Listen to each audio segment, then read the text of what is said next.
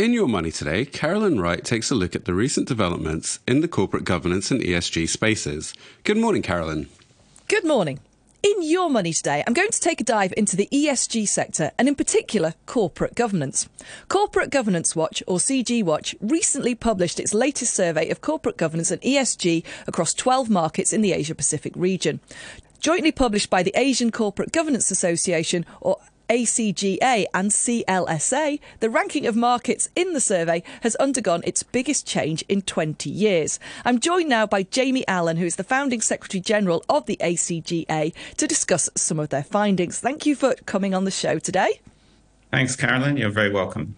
So let's talk first about one of the, I guess, sort of winners in this. Japan's ranking rose. So, what are hmm. companies and the government in the country getting right there?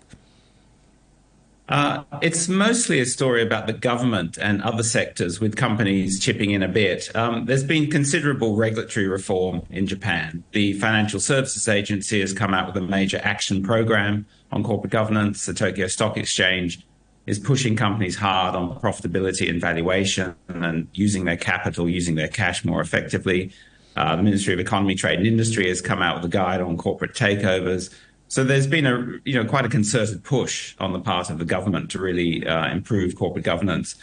Companies are improving from a low base, but they are improving. Disclosure is getting better around governance and particularly sustainability, although the actual overall company score is still quite low relative to the rest of the region. Uh, but what's really interesting about Japan is you look at the other, what we call stakeholder groups, whether it's investors, activists, civil society, training institutes, uh, you know, across the board, we're seeing quite interesting developments in Japan. And, you know, our survey looks both at the objective quality of corporate governance, but also effort. And, you know, I think it's really the effort that has pushed Japan into second place. Now, Hong Kong unfortunately fell in the rankings. So, what's behind that fall? And is it all bad news? Is there some good news we can look at?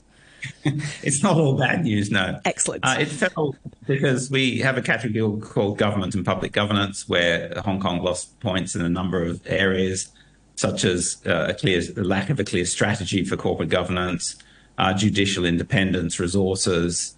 Uh, independence of the SFC and also the ability of minority shareholders to access, uh, you know, the court system to pursue, you know, their rights. Uh, Hong Kong also lost points uh, in a couple of other areas. Uh, listed companies it didn't do so well in, and also civil society and media it didn't do so well in. You know, we do find Hong Kong uh, the debate around corporate governance is much more constrained these days. I think for clear reasons. So those were the areas where Hong Kong lost points. Uh, it's not all bad news though. Hong Kong still came equal first with Australia on enforcement. it scores pretty well in CG rules, although it could be doing better there. Uh, there's a number of areas there where it's still sort of a laggard. Uh, and then in uh, auditing and audit regulators, Hong Kong does pretty well. So it's not all bad news about Hong Kong. Good to hear. Good to hear. Now, where are we at in terms of financial regulators around the region, uh, in terms of reform and enforcement? Are, are the regulators getting that right? Do they need to do more? Well, we would always say regulators need to do more. We're a corporate governance advocacy association. Um, but I would say in the top ranked markets, particularly Japan, uh, Singapore, uh, Taiwan, you know, those regulators are making considerable strides in reform. Uh, other regulators, it's more of a mixed bag. But the one area where regulators are actually doing pretty well across the board is enforcement. Enforcement, interestingly, is one category. We, we have two categories for regulators. We look at funding, capacity building, and reform. And then we look at enforcement as a separate category. And generally, scores for enforcement are higher and are improving. So that's, I think, one of the positives around the region. Now, also, there's got to be challenges for companies when uh, the regulation evolves. They have to step up, uh, I guess, step up their game to get things right. So, so what are the challenges they're facing in coping with new rules? Think one of the biggest challenges companies face, and this is something we've seen over the last 20 years, we've been doing this now for, we've been doing the survey for 20 years, we've been doing ACGA for 24, and we still find, uh, you know, a lot of companies look at corporate governance very much from a compliance mindset. Uh, So they sort of do what they're told by the government, they disclose what they have to, but they really don't do a lot more. And, you know, really that's quite frustrating. Also, in terms of board composition, still see a lot of independent directors who are not particularly independent, uh, you know, who lack the expertise to be independent directors. I mean, in every market, you do get companies that really are ahead of the curve and doing extremely well. But we look at a range of companies in each market, and you know, we sort of average the scores for those companies.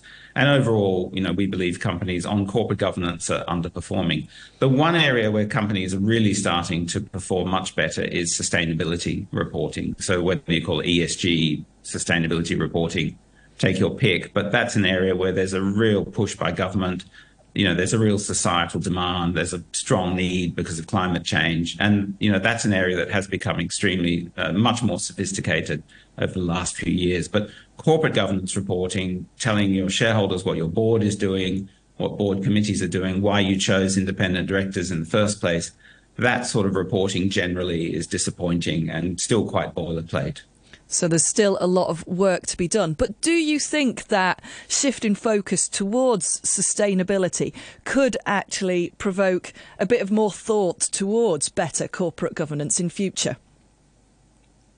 Actually, I think it will, um, because I think there's a certain virtuous cycle here that there's much more need now for sustainability data and reporting from companies. That's forcing companies to really think about how they collect the data, how they organize it, you know, where do they, you know, who takes responsibility for that in companies? You know, is it a department off on the side or is it under the CFO, which is sort of becoming best practice? Um, so, you know, the demand for data is driving, I think, better uh, information systems in companies, which then is driving, you know, more thought about how do you govern this whole process? You know, what is the right role of the board? Should the board have a sustainability committee, for example? How does the board, uh, you know, engage with management around sustainability? And I think, you know, a combination of social and investor pressure, you know, is, is going to drive that demand. Uh, we're also seeing assurance for sustainability reporting now coming through.